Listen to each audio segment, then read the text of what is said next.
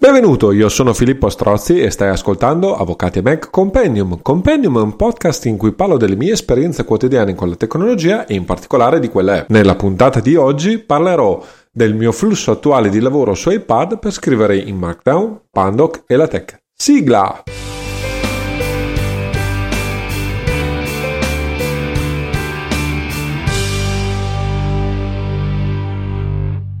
Prima di entrare nel vivo dell'argomento della puntata di oggi, però alcune comunicazioni di servizio. Innanzitutto una cosa interessantissima eh, che però ho scoperto da pochissimi giorni, quindi eh, segnalo anche se non ho approfondito, ma potrebbe interessare a molti. Nella sostanza, Collabora Online, eh, che è una società che sviluppa la gestione di LibreOffice eh, e um, OpenOffice, chiamiamolo così, online e quindi permette poi di interfacciarsi con Nextcloud eh, e così via per la gestione eh, cloud appunto di questi documenti. Ve ne ho forse parlato in, in alcune puntate precedenti. Ha fatto una cosa interessantissima, eh, ovvero ha ehm, sviluppato e pubblicato eh, Collabora Online per iOS, quindi non necessita direttamente l'utilizzo ovviamente del, di soluzioni come Nextcloud, ma eh, questa applicazione permette di fatto di scrivere documenti anche nel formato mm, ODT, cioè eh, LibreOffice, utilizzando tranquillamente un iPad. Ho fatto qualche test veloce, funzionare funziona, non ho eh, approfondito più di tanto, quindi è una segnalazione per ora, eventualmente in prossime puntate poi se avrò tempo e modo di eh, testare questa, questa applicazione vi dirò come eh, funziona. E diciamo che la cosa interessante è che LibreOffice, così come Collabora Online, nella sostanza vi permettono eh, innanzitutto di aprire i file docx, quindi file Word. Secondariamente, una cosa che non esisteva, almeno uh, per quanto mi fosse noto, su uh, iOS, la possibilità di aprire eh, appunto i file ODT. Eh, ancora, io è dal 2003 che sono passato prima OpenOffice, poi a LibreOffice e ho una notevole quantità di file ODT nel, nell'archivio delle vecchie posizioni e comunque ogni tanto lo utilizzo effettivamente. Questo sicuramente può essere una cosa interessante. E quindi questa era la prima notizia che vi volevo dare ehm, prima di entrare nella puntata. La seconda notizia, che sono poi due a dire la verità, sono due eh, corsi veramente interessanti di cui vi voglio parlare velocemente. Il primo è il corso di perfezionamento Legal Tech, Coding for Lawyer, Artificial Intelligence eh, e tanta altra roba presso l'Università di Milano che si terrà eh, nel 2020. Le iscrizioni sono aperte e eh, la possibilità di eh, iscriversi a questo corso di perfezionamento si terrà per almeno un mese o due nelle giornate di mercoledì 8 ore, quindi è un corso impegnativo. Eh, il corso è coordinato dal professor Ziccardi, eh, tra le tante cose del podcast eh, Zero Days. Sicuramente molto interessante perché le prime quattro lezioni saranno dedicate prevalentemente al coding for lawyer. Quindi se, se, se avete questa passione e, e siete nella zona di Milano, eh, potete mm, ragionare di eh, iscrivervi. Ci sono già 60 iscritti da quello che mi, mi, mi mm, postava eh, il professore. Io sono molto tentato, mm, non so se ci sarò, nel senso che eh, il corso mi interessa, ha anche un costo affrontabile. Il vero problema è fare andare avanti e indietro da Milano che non so se sarà possibile per la mia gestione familiare, quindi ci sto ancora ragionando, c'è tempo comunque fino al 4 di dicembre per eh, iscriversi. Poi ci sarà tutta la fase successiva eh, perché appunto i posti non sono, non, non sono, tantissimi e quindi ci sarà da fare un po' di, ehm, di scrematura da quello che ho capito io. La seconda, eh, il secondo corso invece è un corso gratuito eh, che sto frequentando eh, in, questi, in, questo periodo, ho già fatto 3-4 lezioni. E ve lo dico già, è un corso in lingua inglese, ahimè, eh, ai voi più che altro, perché io eh, eh devo dire la verità, non ho problemi mh, eh, a, ad ascoltarlo e, e, a vederlo. Lo trovate su YouTube, è di Harvard e ehm, di fatto ha temi similari a quelli eh, del corso de, del professor Ziccardi. Un grosso grazie all'amico Giorgio Trono che di fatto mi ha permesso di conoscere tutte queste due iniziative e quindi io di fatto le passo a voi ma non è merito mio. Come sempre eh, nelle note dell'episodio trovate link, eh, trovate link a, a, tutto quello di cui vi parlo e quindi potete poi andare a vedere eh, se vi interessa il corso o eh, direttamente i video su YouTube. Benissimo, eh, concluse le, le comunicazioni di servizio.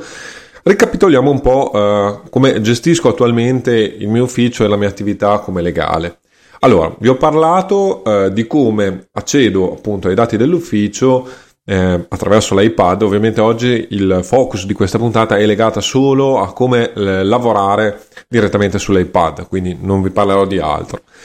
Eh, accedo eh, eh, da remoto eh, al mio ufficio attraverso una VPN. Vi ho già parlato di come funziona, eh, come sempre link, eh, nelle note dell'episodio ci sono tutti i link o alle puntate o agli articoli che ho scritto sull'argomento. Utilizzo l'applicazione Secure Shellfish per accedere in modo sicuro ai dati eh, dell'ufficio che sono eh, di fatto eh, conservati eh, sul mio iMac. E questa applicazione ha tutta una serie di va- grossi vantaggi tra cui appunto la possibilità di eh, scaricare direttamente sull'iPad i dati e di tenerli comunque sincronizzati quindi nella sostanza quando io guardo un PDF o ehm, annoto un PDF eh, sull'iPad eh, mi si sincronizza anche sull'iMac e quindi trovo tutto il mio flusso di lavoro direttamente su tutte e due le piattaforme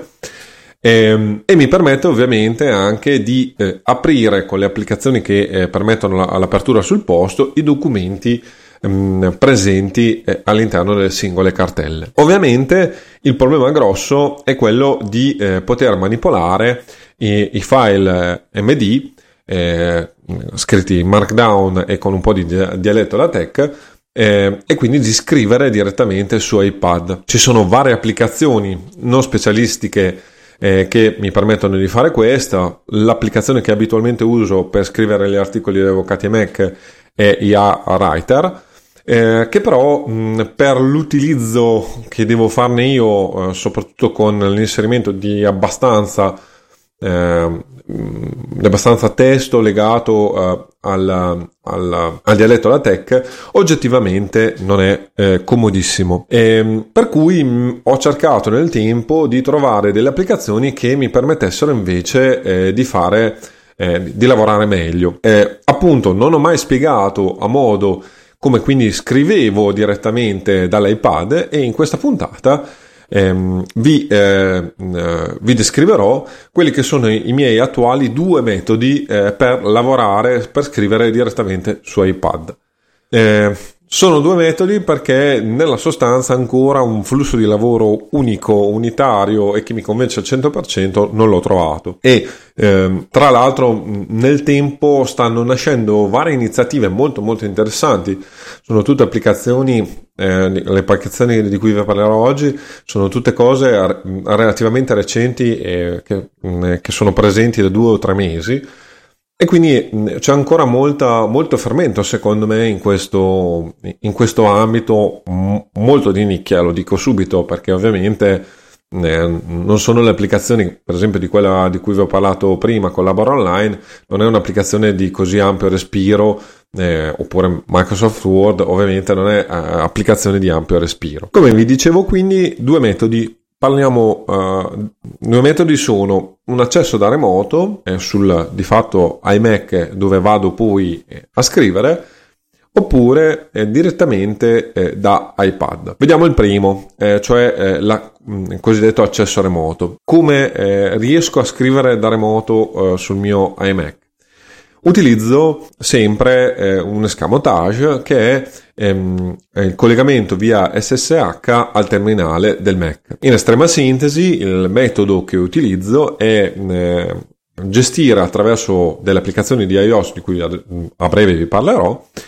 un collegamento diretto al terminale, quindi ho eh, l'accesso di fatto al, al terminale dell'iMac quindi con tutti i, programmi eh, da terminale eh, preinstallati o che ho installato io eh, sul Mac e di fatto eh, gestisco tutto teleguidando, chiamiamolo così, il mio iMac. Eh, è un approccio a, a,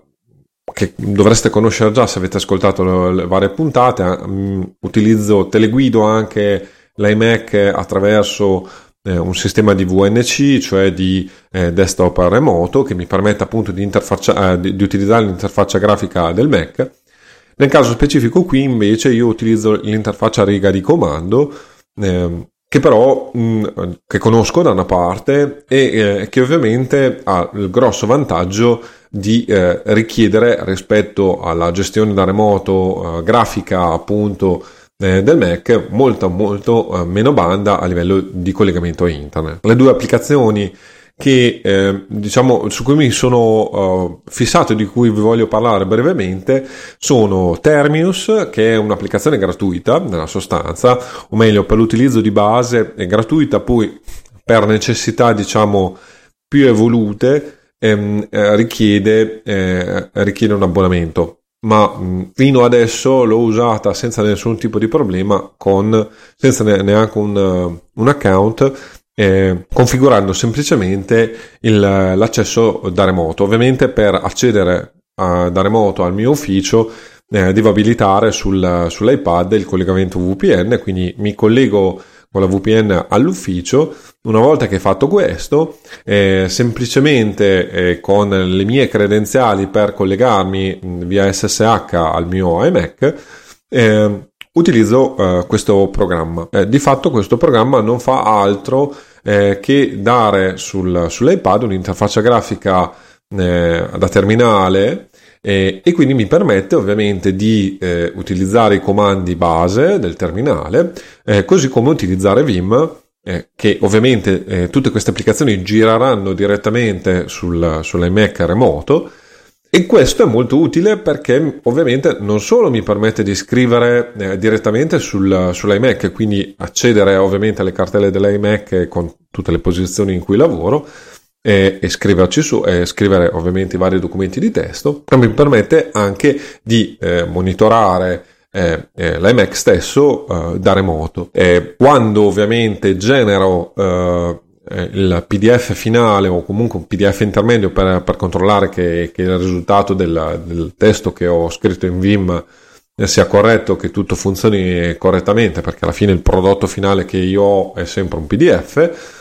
eh, ovviamente grazie a, a Secure Shellfish me lo ritrovo velocemente in una, pochi secondi nella sostanza me lo trovo nella, nella cartella di file dove sto lavorando e quindi mh, mm, eh, l'operazione è veramente molto rapida addirittura eh, utilizzando le doppie finestre è possibile eh, da una parte avere appunto il terminale dove in Vim dove vado a modificare il documento e eh, dall'altra parte avere il PDF eh, che sto leggendo e fa, eh, di cui poi faccio la revisione appunto nell'altra finestra a terminale. Eh, Terminus, ehm, eh, per chi fosse interessato, ha tutta una serie di funzioni interessanti, eh, soprattutto eh, permette mh, alle scocciatoie a tastiera, ovviamente è abbastanza eh, basiche nel senso che a terminale poi le, le, le scocciatoie di tastiere hanno già un loro senso particolare, quindi Mm, diciamo sono eh, scocciatoie tastiere le, legate prevalentemente alla gestione di iOS. La cosa interessante è che siccome mm, in, nelle tastiere eh, per iPad difficilmente si trova il tasto eh, Escape, eh, che eh, viene utilizzato molto invece nella, nel passaggio eh, di modalità tra la modalità di inserimento e la modalità normale di Vim, eh, c'è un, una scorciatoia tastiera specifica che adesso non mi ricordo a memoria, credo uh, command punti virgola o qualcosa di simile, che permette eh, di simulare di fatto eh, il tasto escape eh, con questa scorciatoia. Esistono comunque altre scorciatoie tastiere per Vim per simulare il tasto escape. Diciamo che è ovvio che eh, nella sostanza è control aperta parentesi quadra. Mm, ovviamente eh, avere la possibilità anche per altre attività di utilizzare Task Escape è utile oltre a Vim. E, ehm, ve lo segnalo perché eh, eh, può essere utile, ma devo averne già parlato nella puntata in cui eh, descrivevo come scrivo gli atti eh, telematici su iOS. Eh, spesso e volentieri utilizzo eh, un sistema multifinestra attraverso Tmux. La puntata deve essere la 7 di questo podcast, per cui vi rinvio eh, tendenzialmente a quello che ho già spiegato velocemente eh, su Tmux. È molto comodo, eh, oggi non, non, ha senso entrare anche in questo ulteriore argomento. Eventualmente, se avete delle richieste, volete informarmi o, o volete che vi parli un po' meglio di, di come funziona questa applicazione per terminale, eh, non ci sono problemi, lasciate un commento nel, ehm, nella puntata um, presente. L'altra applicazione di cui vi voglio parlare, su, su, cui effettivamente mi trovo veramente molto molto molto bene perché è un'applicazione un po' più un po' più strutturata rispetto a Termius che di fatto permette semplicemente di collegarsi in remoto al terminale e Blink, Blink Shell forse è il nome completo. Comunque trovate sempre tutti i link eh, alle applicazioni, al sito dell'applicazione, nonché eh, eh, all'applicazione sull'App Store, eh, eventualmente da, da, guardare e poi scaricare, eh, sempre nelle note dell'episodio. Blink ha una particolarità, è un progetto open source eh, quindi ha molte più funzionalità, diciamo, ma eh, se, la vuole, eh, se, la si vuole, scaricare dall'App Store bisogna pagarla a 20 euro circa. io li ho pagati e ne sono soddisfattissimo, però ovviamente non è una di quelle applicazioni eh, a basso costo. vi ho appena detto però che è open source, come mai eh, sono 20 euro? Eh, di fatto eh, potete scaricare il codice sorgente di Blink direttamente eh, da GitHub e se avete le capacità tecniche, mm, io non mi ci sono neanche messo lì a provare, potete compilare con Xcode l'applicazione e caricarla direttamente sul vostro iPad o iOS o iPhone. I 20 euro ovviamente di fatto servono anche per aiutare lo sviluppo di questa applicazione e gli sviluppatori eh, ci tengono molto eh, e effettivamente eh, gli aggiornamenti sono continui e eh, stabili. Recentemente hanno aggiornato al multifinestra per iOS 13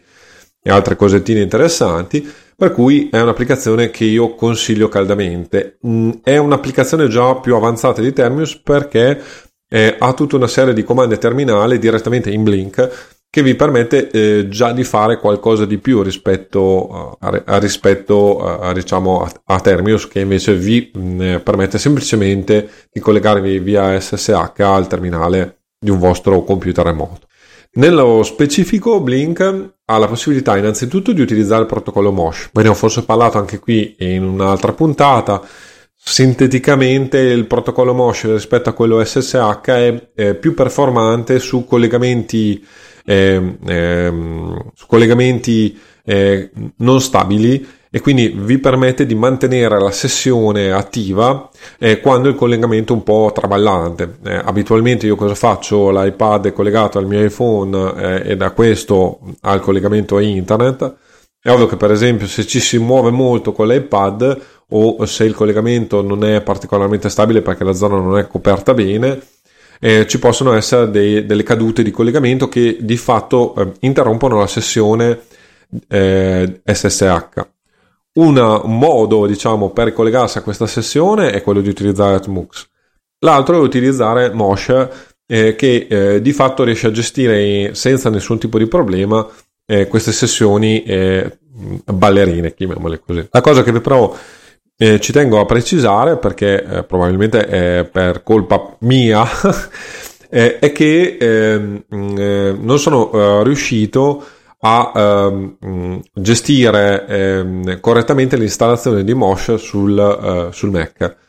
Ehm, ho trovato delle guide mh, mm, che, che, che, spiegavano più in dettaglio come, come, farlo funzionare, ma devo dire la verità, non, non ci sono riuscito. E quindi attualmente non riesco a collegarmi via Mosh al mio iMac. Mm, sono riuscito invece, stranamente, perché proprio ha funzionato senza nessun tipo di problemi, a fare questo tipo di collegamento col piccolo Raspberry Pi che ho eh, appunto qui in ufficio e che utilizzo per fare tutta una serie di test e di funzionamenti. E ve lo segnalo, eh, appunto se riesco nelle note dell'episodio lascerò anche il link a una guida che avevo trovato dove spiegava come eh, fare funzionare Mosh su Mac eh, correttamente, ma devo dire la verità, ho provato velocemente, non ci sono riuscito neanche in questo caso, ci ho dato un po' all'alta anche perché per la mia esperienza personale, per, per quello che è il mio modo di lavorare all'esterno dall'ufficio e così via, l'utilizzo del collegamento via SSH non è un grosso problema. E appunto io spesso utilizzo anche delle sessioni di Smux, per cui poi eh, anche nell'ipotesi di, di, blocco dell'applicazione o comunque di, di collegamento ne, dei grossi problemi non ne ho avuti. Come vi dicevo, con l'accesso remoto, diciamo i software come Pandora, la, la Tech, Vim e altre applicazioni che eventualmente avete installato funzionano tutti correttamente perché è ovviamente e, e girano direttamente sul vostro computer, avete la potenza di calcolo del vostro computer, l'iPad di fatto è uno schermo remoto eh, che si collega al vostro computer. Eh, quindi il grosso vantaggio ovviamente è quello di, eh, eh di, gestire il proprio computer con la configurazione che si ha, con le cartelle già strutturate e quando ci si torna eh, sul proprio computer ehm, ovviamente eh, tutto quello che si è fatto sull'iPad lo si ritrova senza nessun tipo di problema sul computer. E, ovviamente eh, questa soluzione permette di eh, mh, creare dei sistemi anche abbastanza inusuali. E un'ipotesi che ho, che ho preso in considerazione, poi di fatto appunto il, mio iMac è un nuovo iMac del 2017 con una certa capacità di, sia di calcolo che eh, di spazio hard disk, per cui mh, eh, il mio collegamento abituale è quello oh, all'iMac, ma di fatto è, sarebbe possibile gestire tutto, per esempio, attraverso un Raspberry Pi. Eh, ho fatto degli esperimenti, non ci ho lavorato seriamente, ma di fatto è possibilissimo gestire tutta una serie di documenti eh, su Raspberry Pi che funziona perfettamente. Stesso discorso, se non volessimo avere eh, il nostro iMac sempre acceso, ma abbiamo un Mac mini server eh, in rete, nella nostra rete dell'ufficio, ovviamente anche questo potrebbe essere un ottimo strumento per avere sempre a disposizione H24 i nostri documenti, potersi collegare senza nessun tipo di problemi, senza diciamo utilizzare è, è il computer fisso diciamo che vogliamo gestire in maniera diversa. Ovviamente i contro di questa soluzione sono la necessità indispensabile di un collegamento ad internet e, e questo è il grande limite eh, della vicenda che mi permette poi di introdurre il secondo modo di lavoro, ovvero direttamente sull'iPad. Benissimo, come avevo detto, il secondo approccio è quello di lavorare direttamente sull'iPad. Ovviamente il vantaggio grosso è che non c'è bisogno di un collegamento ad internet, i dati risiedono direttamente sull'iPad, eventualmente vengono sincronizzati ovviamente eh, con i dispositivi remoti sempre eh, l'esempio mio tipico è quello utilizzando Secure Shellfish. Il contro è che di fatto allo stato non ho trovato un'applicazione che eh, permetta di installare correttamente Pandoc. Quindi la, l'unico limite, diciamo, se si vuole avere non solo la scrittura ma anche la generazione dei PDF direttamente su iPad senza nessun tipo di collegamento a internet è quello di utilizzare eh, direttamente la tech per, per, la generazione dei PDF e quindi ovviamente non si può utilizzare Markdown. Tutte queste applicazioni, le due applicazioni di cui vi parlerò sono a righe di comando ovviamente e ehm, eh, non sono in italiano nel senso che eh, l'interfaccia eh, diciamo eh, non l'ho detto prima ma ovviamente sia su Mac che su per esempio Raspberry Pi o così via è possibile eh, configurare la lingua italiana, quindi tutta l'interfaccia a riga di comando è tendenzialmente tradotta anche in italiano se c'è stata una, una, traduzione da parte degli sviluppatori. Ecco, in questo caso non sono riuscito in nessuna maniera a utilizzare diciamo, il terminale eh, non in lingua inglese. Per me non è un grosso problema, ma ovviamente per chi non avesse conoscenza della lingua inglese, anche se dubito che chi si azzardi a mettere mano a comandi a terminale non conosca lingua inglese, però è una segnalazione che va fatta. La prima applicazione che eh, sto usando abbastanza spesso, devo dire la verità, mi ci trovo veramente molto bene e è in sviluppo, quindi c'è ancora modo, eh, tutte e due poi a dire la verità sono in sviluppo, ma c'è ancora modo, eh, c'è stata una crescita notevole, si chiama Ashell. Non ve ne ho ancora parlato, forse chi mi segue su Twitter eh, invece qualcosa ha visto. Le caratteristiche principali sono, nella sostanza, è molto simile a uh, Blink, nel senso che eh, a Shell è comunque una shell nella sostanza ancora limitata per ora però con tutta una, una, serie di comandi molto comodi la, l'autocompletamento dei comandi basta fare tab e si, si vedono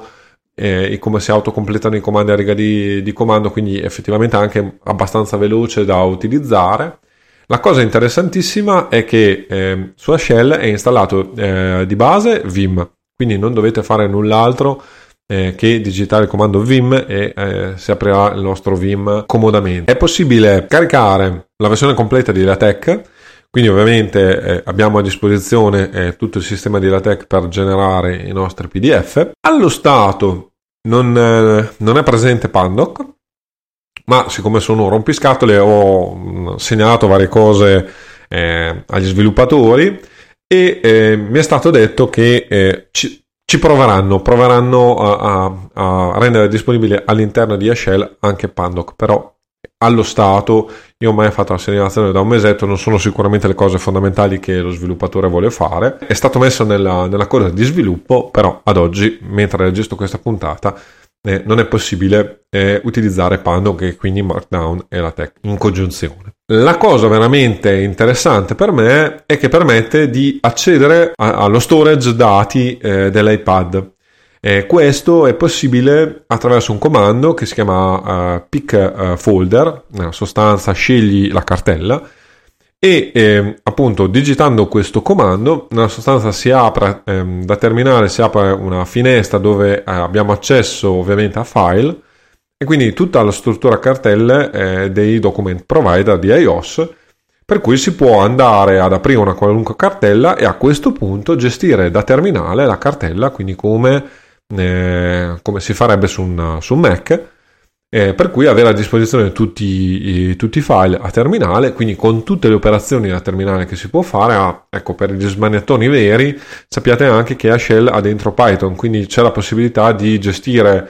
eh, con le librerie Python eh, tante operazioni di automazione direttamente su iPad, la cosa interessante è proprio questa, cioè la possibilità di fare tutta una serie di attività direttamente su iPad con i dati che sono presenti sull'iPad. Ovviamente Ashell ha una sua cartella su iPad specifica, quindi possiamo creare i nostri documenti direttamente lì e poi eventualmente spostare altrove. Il sistema è molto eh, lineare, funziona molto bene, devo dire la verità, multifinestra con iOS, anche se devo dire dal punto di vista si serve ma, ma, ma fino, fino, a lì. Gli sviluppatori, eh, l'applicazione è totalmente gratuita e open source eh, tant'è vero che non c'è ancora un sito, ma c'è semplicemente la, il, il, repository di GitHub che potete andare a, a, visualizzare. Io ho scritto agli sviluppatori, ovviamente in inglese, sono tedeschi credo, sono disponibilissimi, quindi devo dire, devo dire proprio che eh, è un bel modo uh, di, di, fare e nella sostanza eh, lo sviluppatore sta sviluppando prevalentemente per se stesso e per chi fosse interessato, quindi è una bella comunità eh, un bel feedback. Eh, devo dire la verità, per me che poi sono sempre curioso di vedere come, come si fanno queste cose e come si sviluppa su iOS e iPadOS è molto interessante ed è un bel modo di approfondire questi argomenti. Eh, l'altra applicazione eh, di cui invece vi ho già parlato è eh, ISH. Allora, alcune particolarità di ISH. Innanzitutto per poter utilizzare questa applicazione che invece è una vera shell di Linux, cioè quindi vi trovate un, un'interfaccia completa Linux sul uh, vostro iPad con dei pro e dei contro. I pro sono che eh, utilizza una versione abbastanza particolare di Linux eh, che si chiama Linux Alpine, che è una versione eh, minimale di Linux. Sono 8-10 giga, eh, sì, 8-10 megabyte eh, di installazione Linux base. Poi è ovvio che eh, col gestore dei pacchetti è possibile installare sempre in di comando, perché è un terminale b- basico, eh, tutta una serie di eh, programmi aggiuntivi. Io ho scaricato sopra completamente la tech, anche qui non, possi- non c'è presente su Alpine un repository per Pandoc e non ho le capacità tecniche per e non neanche, non so neanche se sia possibile compilare eh, Pandoc per, eh, per, Alpine, comunque non mi sono neanche azzardato a pensare di, di provare una cosa simile. Il vantaggio di questa soluzione è, è, ovviamente che si ha una console Linux completa potenzialmente, ovviamente bisogna installare i, i software compatibili perché eh, non tutto funziona perfettamente anche su ISH. La cosa fastidiosa, tra virgolette, è che innanzitutto è un'applicazione attualmente in beta test, quindi non è stata rilasciata sull'App Store. Per accedere all'applicazione stessa dovete eh, scaricare TestFlight, che è il programma che vi permette di accedere ai, alle, alle, applicazioni beta eh, di iOS e iPadOS e a questo punto eh, cliccare sul link per eh, ricevere l'invito eh, test flight per testare ISH. Come utilizzare ISH per mm, lavorare con, eh, sull'iPad. In, direttamente sull'iPad appunto con il, i, i, dati dell'iPad. Allora in questo caso è un po' più complicato nel senso che ISH allo stato non ha la possibilità di caricare diciamo i file eh, del, eh, contenuti all'interno dell'iPad eh, all'interno del, dei document provider per cui l'unica soluzione per gestire eh, sul device ovviamente eh, questi documenti è quella di utilizzare Git, nel senso che è possibile ovviamente scaricare anche Git, Git ve ne ho parlato nelle, nelle puntate precedenti, è, è, sostanzialmente un sistema di eh, controllo delle versioni, quindi eh, sincronizzando eh, tra il vostro computer e ovviamente l'iPad attraverso Git i file, eh, tendenzialmente in questo caso io consiglierei di non uh, scaricare tutti i documenti, tutte le pratiche, ma semplicemente eh, i documenti che si vogliono manipolare fisicamente, quindi eh, i file MD. Ecco, in questa maniera ovviamente è possibile gestire eh, la eh, sincronizzazione dei documenti e conseguentemente anche lavorare direttamente su iPad. Diciamo che questa opzione è molto più impegnativa, o meglio, richiede una conoscenza eh, di tutta una serie di eh, software maggiore rispetto all'uso di Shell.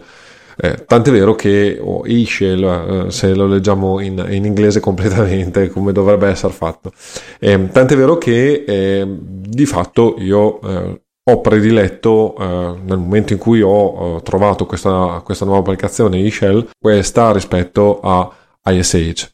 ISH ha il vantaggio diciamo di eh, essere maggiormente customizzabile, quindi maggiormente personalizzabile e quindi eh, per l'utente avanzato, perché di fatto secondo me eh, solo un utente avanzato può utilizzarlo eh, a pieno, diciamo, eh, diventa sicuramente eh, un, una soluzione molto interessante eh, da avere direttamente su iPad. Ricapitolando brevemente, quindi eh, abbiamo visto come è possibile da una parte lavorare in remoto direttamente sul, sul nostro computer dove è, è completo, diciamo, con tutti i dati e diciamo utilizzando solo il terminale come strumento per accedere, per modificare i documenti, per renderizzare o comunque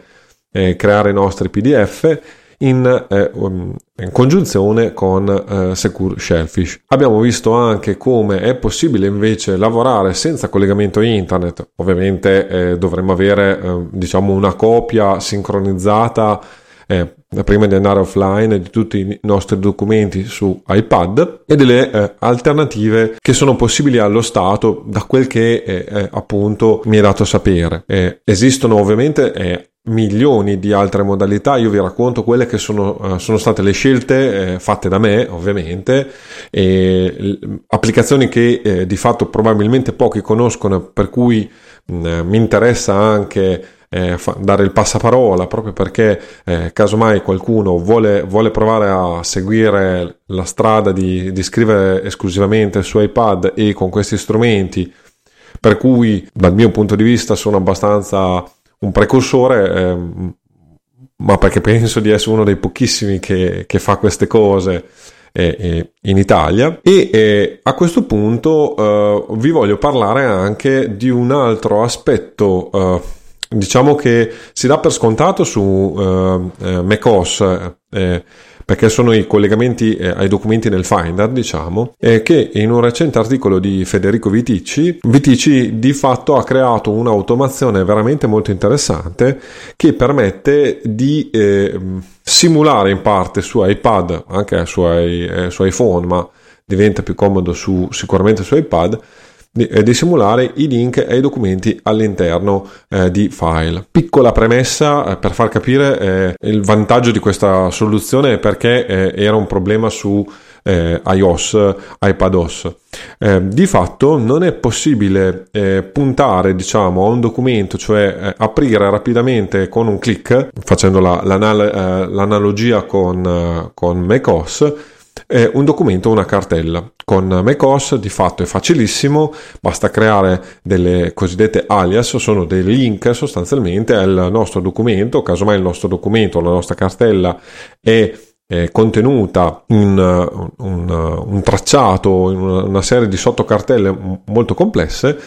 e con questo sistema è, è facile, per esempio, mh, e io lo consiglio, inserire sul desktop tutta una serie di eh, alias alle varie cartelle di lavoro che utilizziamo più spesso per poi potervi accedere velocemente o addirittura se stiamo lavorando su un documento non salvare il documento sul desktop, lo ricordo sempre, è, è una delle cose sconsigliate. Questo non perché, ma lo vedo fare da tutti i colleghi, quindi credo che ormai sia una prassi inveterata. Eh, molti hanno tutti i documenti sul desktop eh, che non fa bene, eh, non va bene in generale per l'organizzazione eh, ovviamente eh, dell'ufficio, ma eh, più nello specifico e il motivo per cui io lo sconsiglio caldamente, soprattutto su macOS, questo può dare dei problemi di stabilità al sistema perché il desktop non è pensato per contenere i documenti, tant'è vero che appunto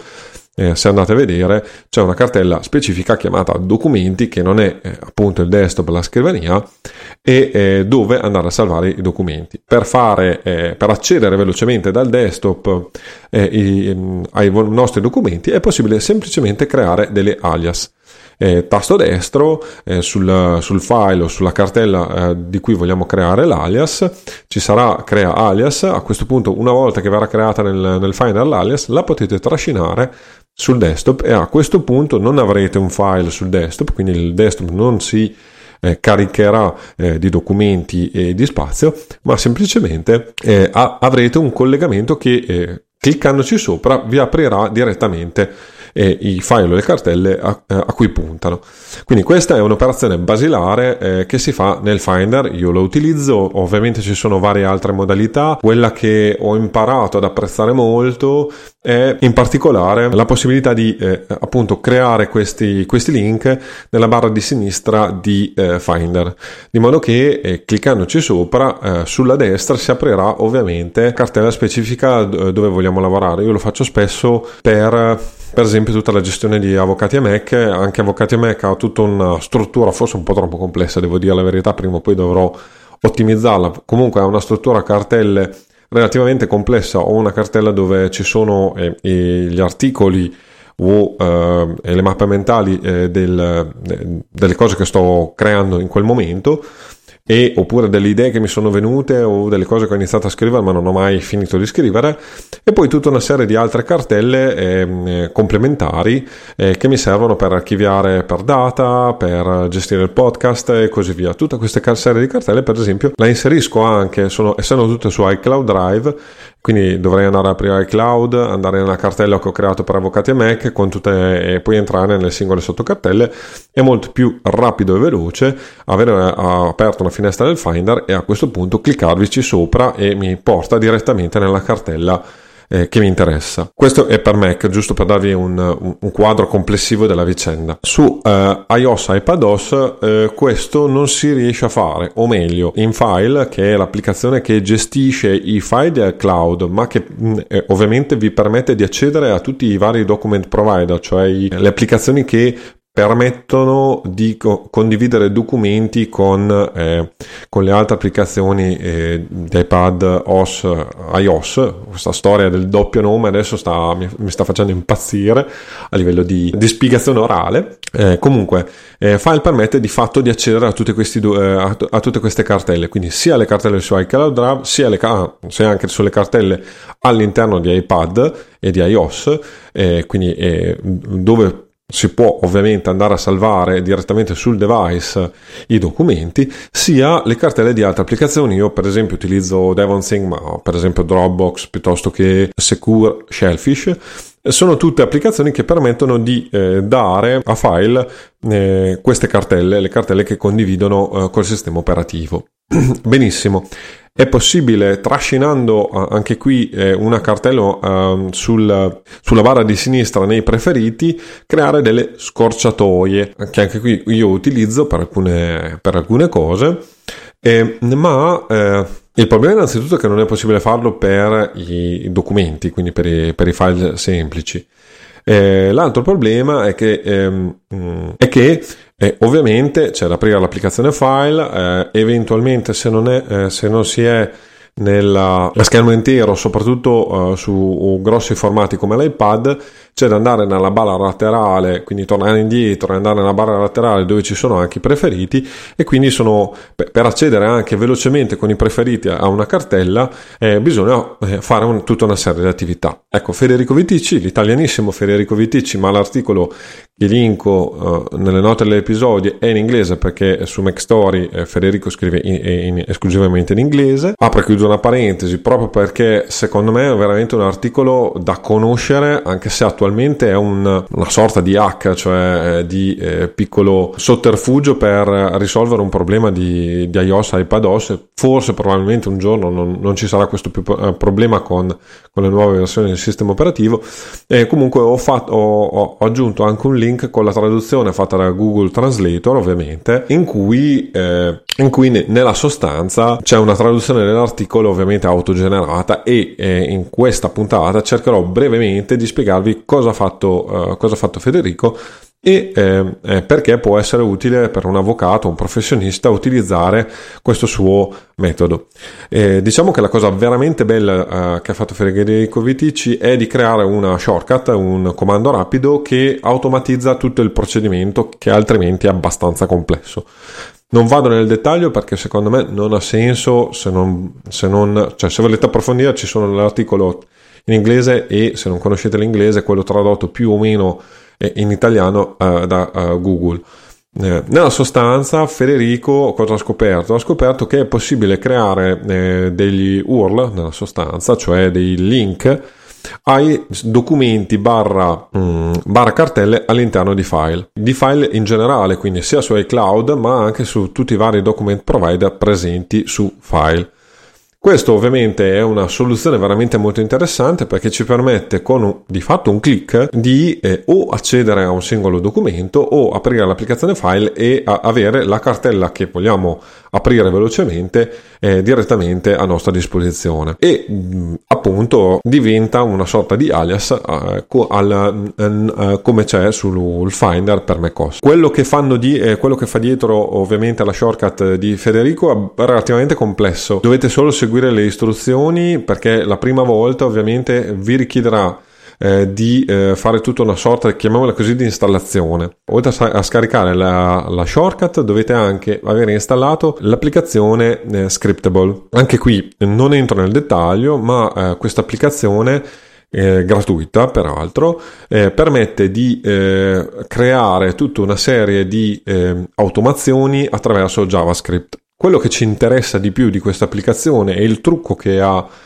creato nella sostanza Federico è che questa applicazione può caricare anche le cartelle eh, dei vari eh, document provider e utilizzare i documenti all'interno di queste cartelle. Infatti il problema grosso di tutto il sistema operativo di iOS e iPadOS di conseguenza è che un'applicazione nella normalità appunto non può in automatico accedere a determinate eh, cartelle di terze parti. Quindi eh, l'applicazione Pippo, per esempio, può accedere a tutte le cartelle, a tutti i documenti di Pippo, può accedere anche eh, al, se ovviamente lo sviluppatore ha implementato correttamente tutti, tutti, i sistemi di iOS e iPadOS, può accedere a cartelle di terze parti attraverso file, ovviamente con tutto il meccanismo del document provider, ma solo con l'intervento del, uh, dell'utente e quindi ovviamente automatizzare diventa complicato perché comunque l'utente deve eh, cliccare, autorizzare permessi e così via. Eh, Scriptable eh, può, ovviamente utilizzando poi ehm, eh, delle API eh, presenti eh, in iOS e iPadOS, una volta che abbiamo diciamo, autorizzato la prima volta l'accesso a una cartella, eh, può uh, riaccedervi di nuovo eh, con tutto un sistema che non vi sto a spiegare. Questo però permette appunto di creare tutto questo sistema per cui eh, appunto mh, con un'unica azione passando appunto attraverso anche eh, scriptable acc- aprire le cartelle di file da dovunque siamo dentro iOS e, e, e, qualsiasi documento. La cosa che appunto raccontata così sembra abbastanza complicata, nella concretezza è veramente banale, nel senso che ehm, comando rapido che eh, ha creato Federico, appunto la prima volta vi chiederà di installare tutte queste automazioni che verranno fatte in automatico. Io lo, lo, l'ho già fatto ed è veramente molto lineare eh, il tutto. Ci vuole, ci sono due passaggi perché devono essere inserite sostanzialmente due, due script all'interno di Scriptable e eh, a questo punto una volta che si è installato il tutto eh, basterà eh, eh di nuovo eh, invocare questo comando rapido per eh, appunto creare un, una scorsatoia, chiamiamola così, un'azione eh, che appunto eh, richiami se, eh, direttamente il, eh, il, documento o la cartella. Ovviamente la prima volta ci sarà da fare tutto il passaggio di dire alla script mh, mm, che gestisce tutto in automatico ovviamente eh, qual è il file o qual è la cartella che vogliamo, eh, che vogliamo utilizzare Fatto questo, siamo a posto e, e a questo punto eh, potremo copiare di fatto il link che viene generato e che viene salvato negli appunti, quindi subito dopo aver concluso questa operazione, salvarlo in nuova eh, eh, in un nuovo comando rapido dove di fatto noi diremo semplicemente di eh, aprire eh, l'URL eh, in Safari. In automatico praticamente a questo punto quando andremo a lanciare questa azione, questa azione semplicissima, verrà lanciato l'apertura di questo UL che ci porterà o a aprire il documento o a uh, andare nella uh, cartella eh, di nostro interesse. La cosa interessante ovviamente di tutto questo sistema è che vabbè possiamo con comandi rapidi ovviamente salvarci sulla, eh, sulla home o comunque nelle varie finestre diciamo come singolo programma eh, la, e quindi come, come icona, chiamiamolo così, la scorciatoia. Io ritengo che non sia utilissimo in questo contesto. La cosa interessante è che possiamo creare un, delle, dei comandi rapidi un po' più complessi, cioè avere più azioni e quindi generando eh, appunto con un'azione di eh, scelta e quindi richiesta da menu eh, possiamo andare a creare ovviamente tutta una serie di eh, un elenco sostanzialmente di file o cartelle eh, a cui vogliamo avere un accesso rapido. E in questo caso appunto diventa molto comodo perché per esempio può diventare utile se stiamo lavorando su determinati documenti eh, o abbiamo una cartella di lavoro specifica eh, a cui vogliamo accedere velocemente con pochi tap su eh, iOS iPadOS.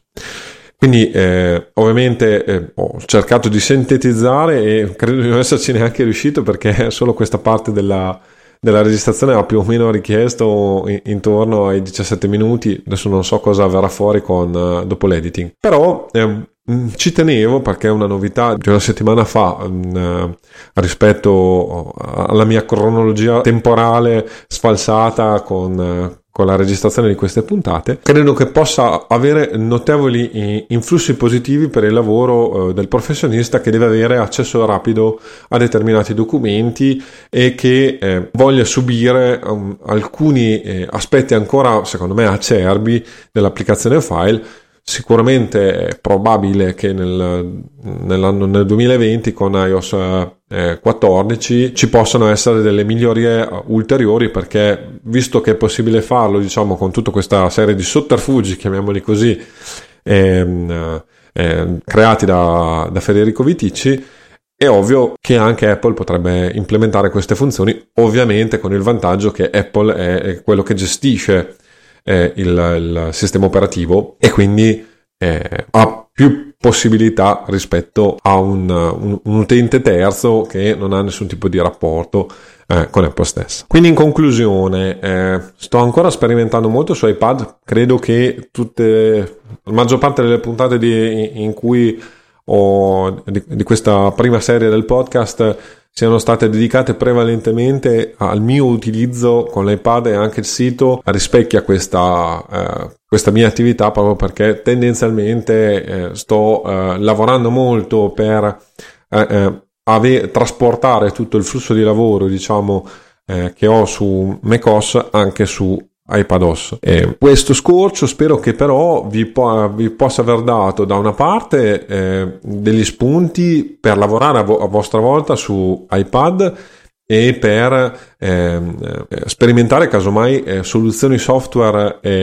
e pratiche eh, differenti da quelle che abitualmente mh, utilizzate. Secondariamente, appunto, spero che vi incuriosisca eh, nella, eh, nell'idea di mh, eh, utilizzare l'iPad come effettivo strumento di lavoro, eh, perché secondo me ad oggi eh, le possibilità ci sono tutte. È ovvio che eh, l'unico modo per utilizzare appieno questi, questi sistemi ehm, è quello di sperimentare e creare dei nuovi flussi di lavoro perché eh, lo dico sempre, se si pensa di poter lavorare con, su iPad come su macOS, allora eh, si compie un grave errore e probabilmente eh, l'esperimento non riuscirà. Benissimo. Eh, come sempre eh, eh, trovate eh, alcuni approfondimenti e link nelle note dell'episodio che potete trovare su avvocatiemac.it slash podcast slash il numero dell'episodio come sempre, se, se, vi è piaciuta la puntata, se avete suggerimenti o richieste, potete lasciare una recensione su iTunes. Come fare? Semplicissimo, come sempre. Eh, siccome io sono un maniaco delle guide, ho, um, ho creato una guida e la trovate sempre nei link delle note dell'episodio. Ci sentiamo alla prossima.